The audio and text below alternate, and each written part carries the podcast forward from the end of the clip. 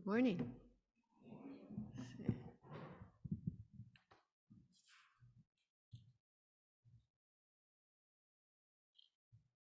Um, I want to say hello this morning to our special guests. I want to make a shout out to those people who are at home.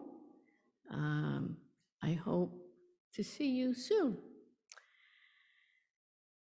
Here we're talking about this morning waiting because our, our, I decided to choose the Psalm rather than the other readings because it was short and I thought maybe I could handle it. But it was a wonderful discovery doing this Psalm. It's a beautiful little Psalm. It's about waiting and hoping. I think Shirley and Noe know a lot about waiting and longing. And it's brief, but it tells us so much. It's very personal, and yet it was sung by all those people who walked up every year together communally to, um, it was one of the Psalms of Ascent when they went up to Jerusalem to celebrate Passover. So this Sunday is our last Sunday before the arrival of our new pastor, who we've been waiting and hoping for for a long time.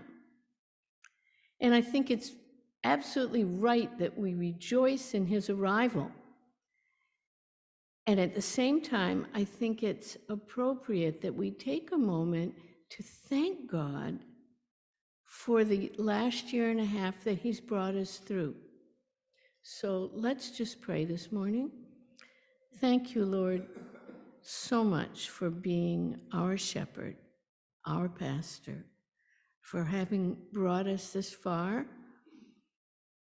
Yeah, there could be elements that in the beginning that was very trying for us, but we thank you that you've brought us up till now and that you have brought a pastor to us. We pray that he might flourish in his, we might enjoy his gifts, and he and Katerina might be blessed by us. And I pray that this morning you will, your spirit will use my words to bless this body in Jesus' name.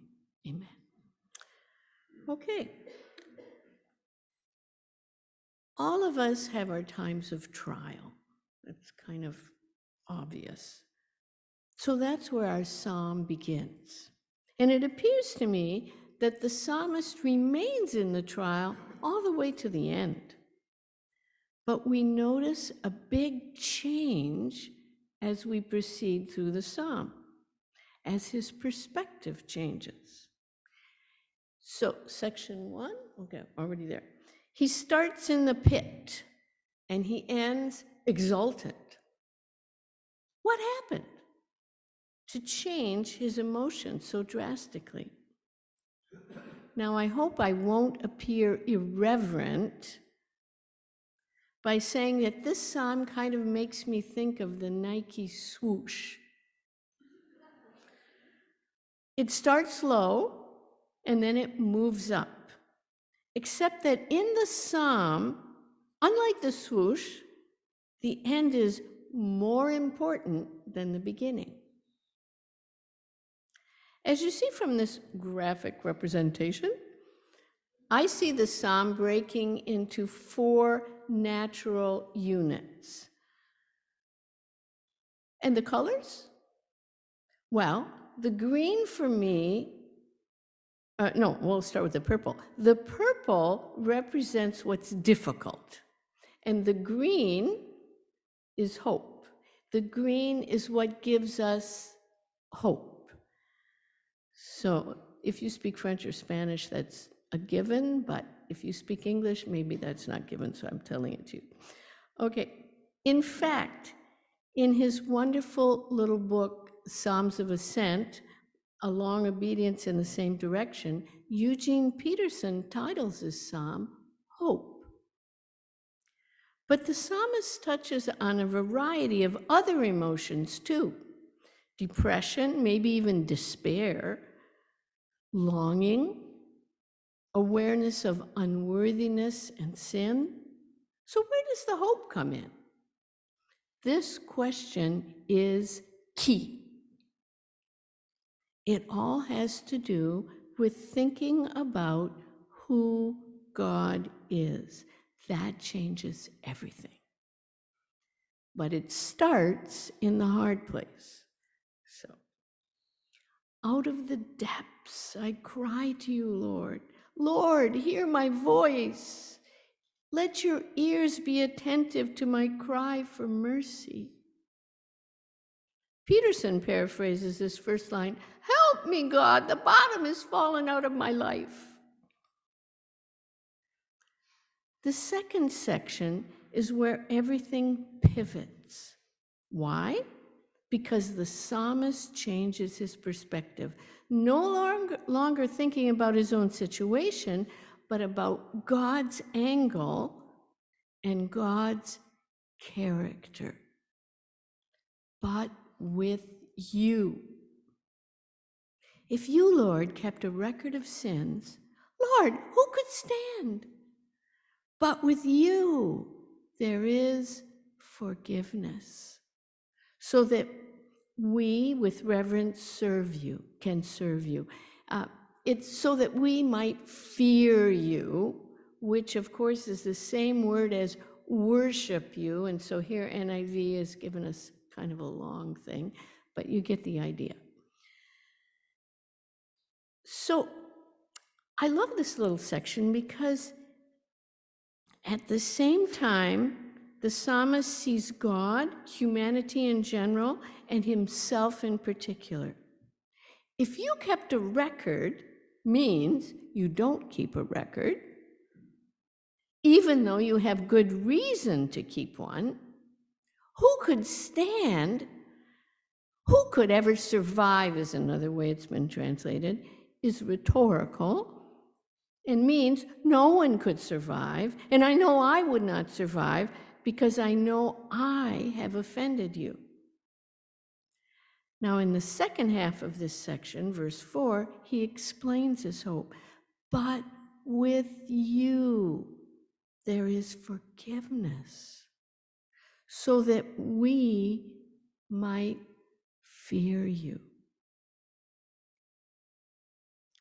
For the psalmist, maybe this idea of forgiveness was vague, but it has become so clear for us in Jesus. His incarnation, his faithful life, his death on the cross, and his resurrection all mean that for us, there is forgiveness. God forgives. So we have the privilege of being in close intimate relationship with Him, of serving Him. Wow. Peterson paraphrases forgiveness is your habit, and that's why you are worshiped. So, what does that do to us? We can enter into His presence, and how does that affect how we see the people we live with? If we are in forgiveness, with God there is forgiveness, that's the attitude we need to have around us. But it's not automatic. We have to want it, we have to ask for it, and we have to realize we need it. Section three longing. I have to say, as I was thinking of this section, I always thought about Shirley and Reynolds.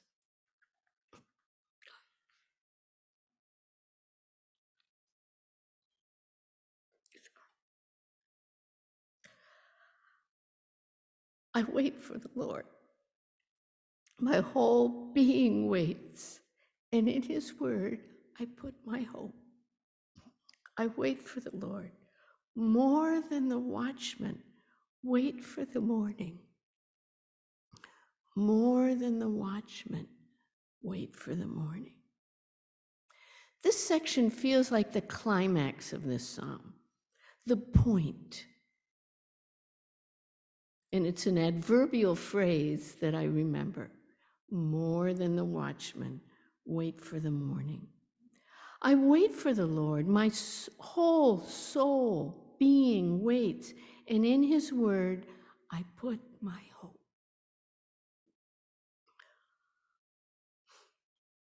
So, why do I remember more than the watchman wait for the morning? Because he repeats it.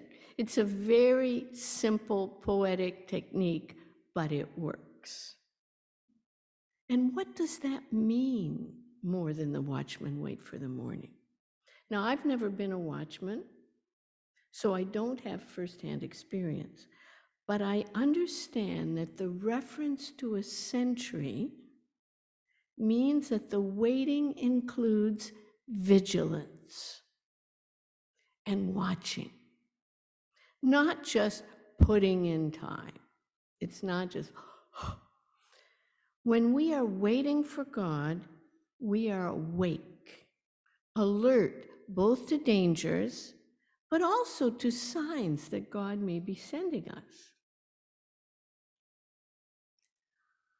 Other translations have used the English words longing and yearning for this section.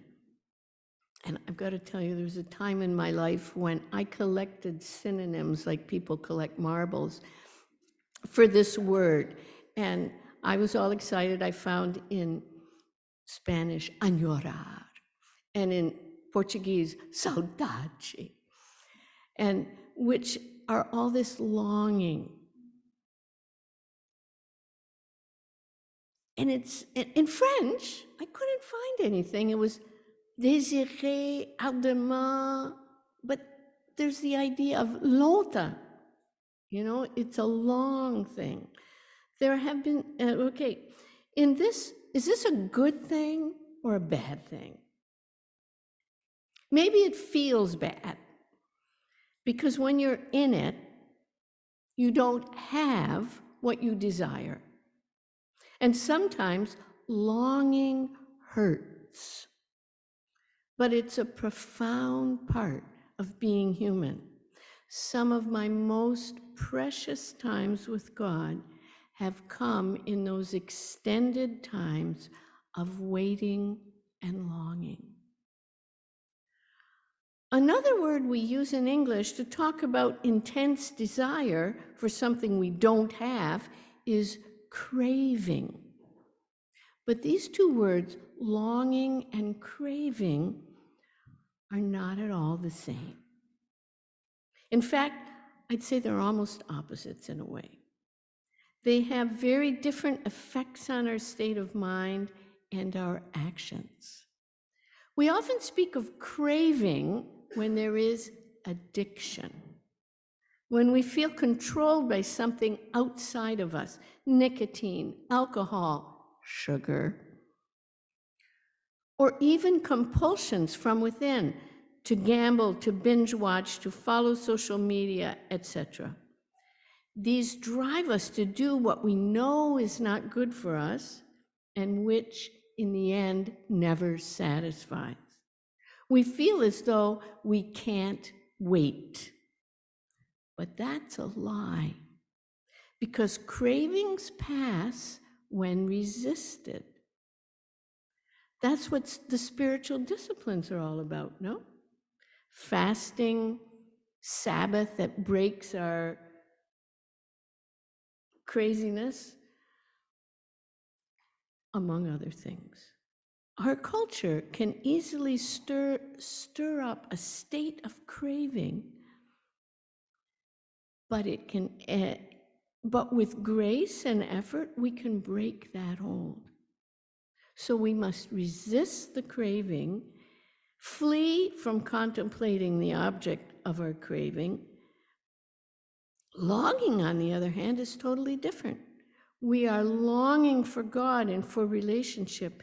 As we resist the distraction of the craving, we can open ourselves up to the longing, to f- feeling that unfulfilled desire.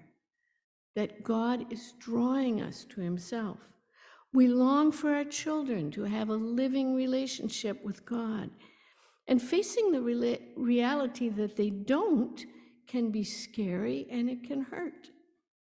But God calls us to long, to pray, to watch, and to hope.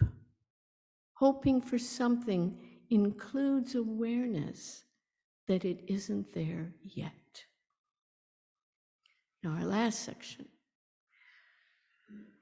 which is totally focused on God and ends with a call from the psalmist to his people to hope in the Lord. Earlier, we affirmed that with God there is forgiveness. Even though we are unfaithful, we can go to Him and He will make the relationship right by forgiving us. In this section, He gives us two more important aspects to God's character that make it possible to hope in the Lord.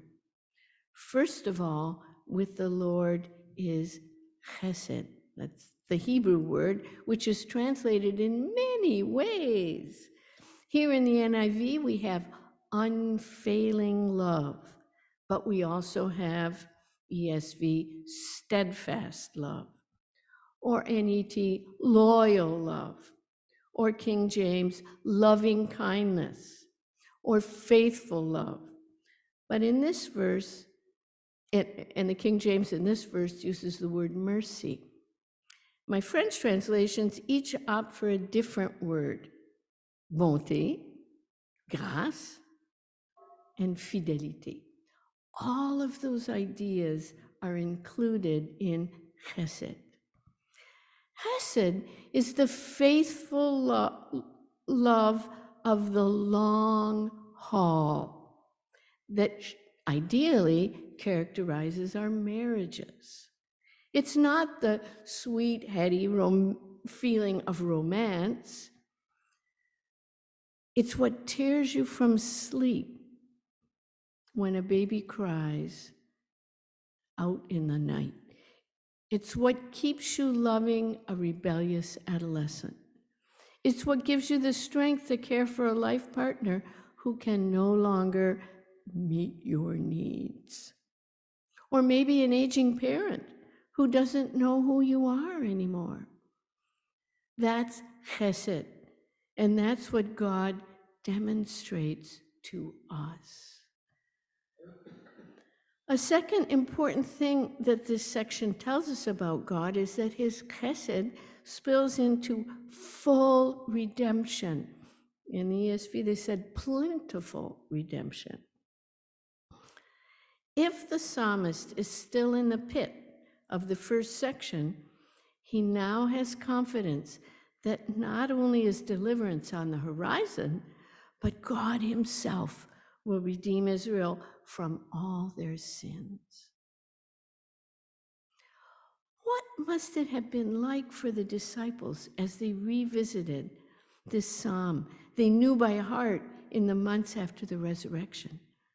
They realized that the call to Israel to hope in the Lord was now a call to the whole world. That the Chesed and the full redemption of the Lord had been lived out in Jesus. Israel, put your hope in the Lord, for with the Lord is unfailing love, and with him is full redemption. Jesus. He himself will redeem Israel from all their sins. Jesus. So maybe, no, back, one slide back, sorry. Um, maybe it's worth looking at this and thinking about where am I in this song? What characterizes me this morning? Me and us. Now, all these stages are totally legitimate. There's not a bad stage here. You may be in the trial. You may be realizing God's forgiveness for you and beginning to experience forgiveness for those around you. You may be longing for God, longing for some good thing. You may be in the last stage realizing God's faithful love and his redemption and wanting to share it with others. Hope in the Lord. Okay, now we can have our last slide. We still long for the dawn, no matter where we are.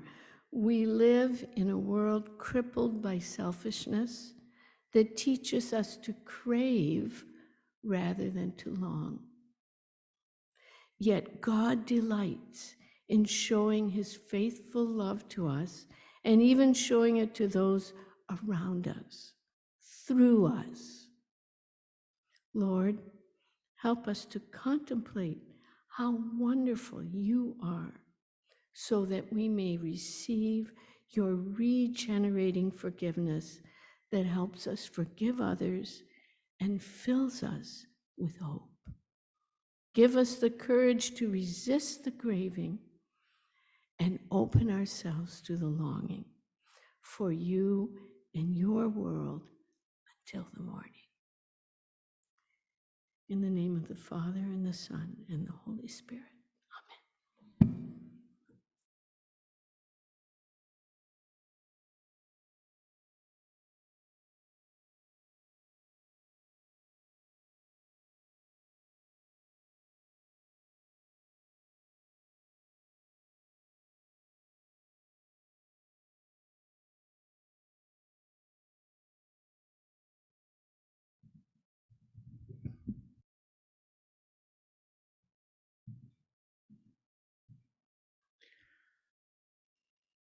Thank you, Lord, for uh, these precious words that come from you through Cynthia's mouth. Thank you, Lord, for uh, this message that combines our longing with the hope that comes from you. And Lord, we've been longing indeed for many things. We're longing here in Montreal in, uh, in the Canadian winter of, of late January for, uh, for some warmth. And uh, we're longing for our pastor, and uh, we're coming close to that. We're longing for so many things in our lives, Lord. You know those longings. I pray that you may fill us, Lord. First of all, that, that the greatest, our greatest longing through all these would be the longing to be indeed with you and in you to hear from you and to walk with you.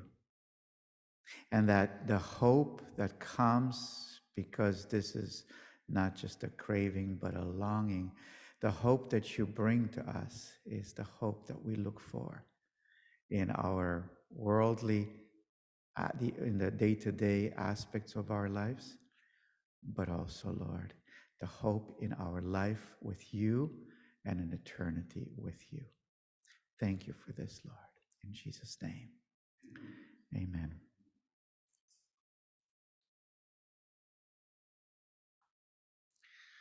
Um, at this point, um, if, um, I would like to invite you as um, God's people to respond to hearing His word through voice prayers of adoration, thanksgiving, supplication. If you like to pray uh, during this time, um, and, uh, and you're on Zoom, then simply unmute yourself and then mute yourself afterwards. If you pray from here, please do it loudly for the sake of those who are on Zoom.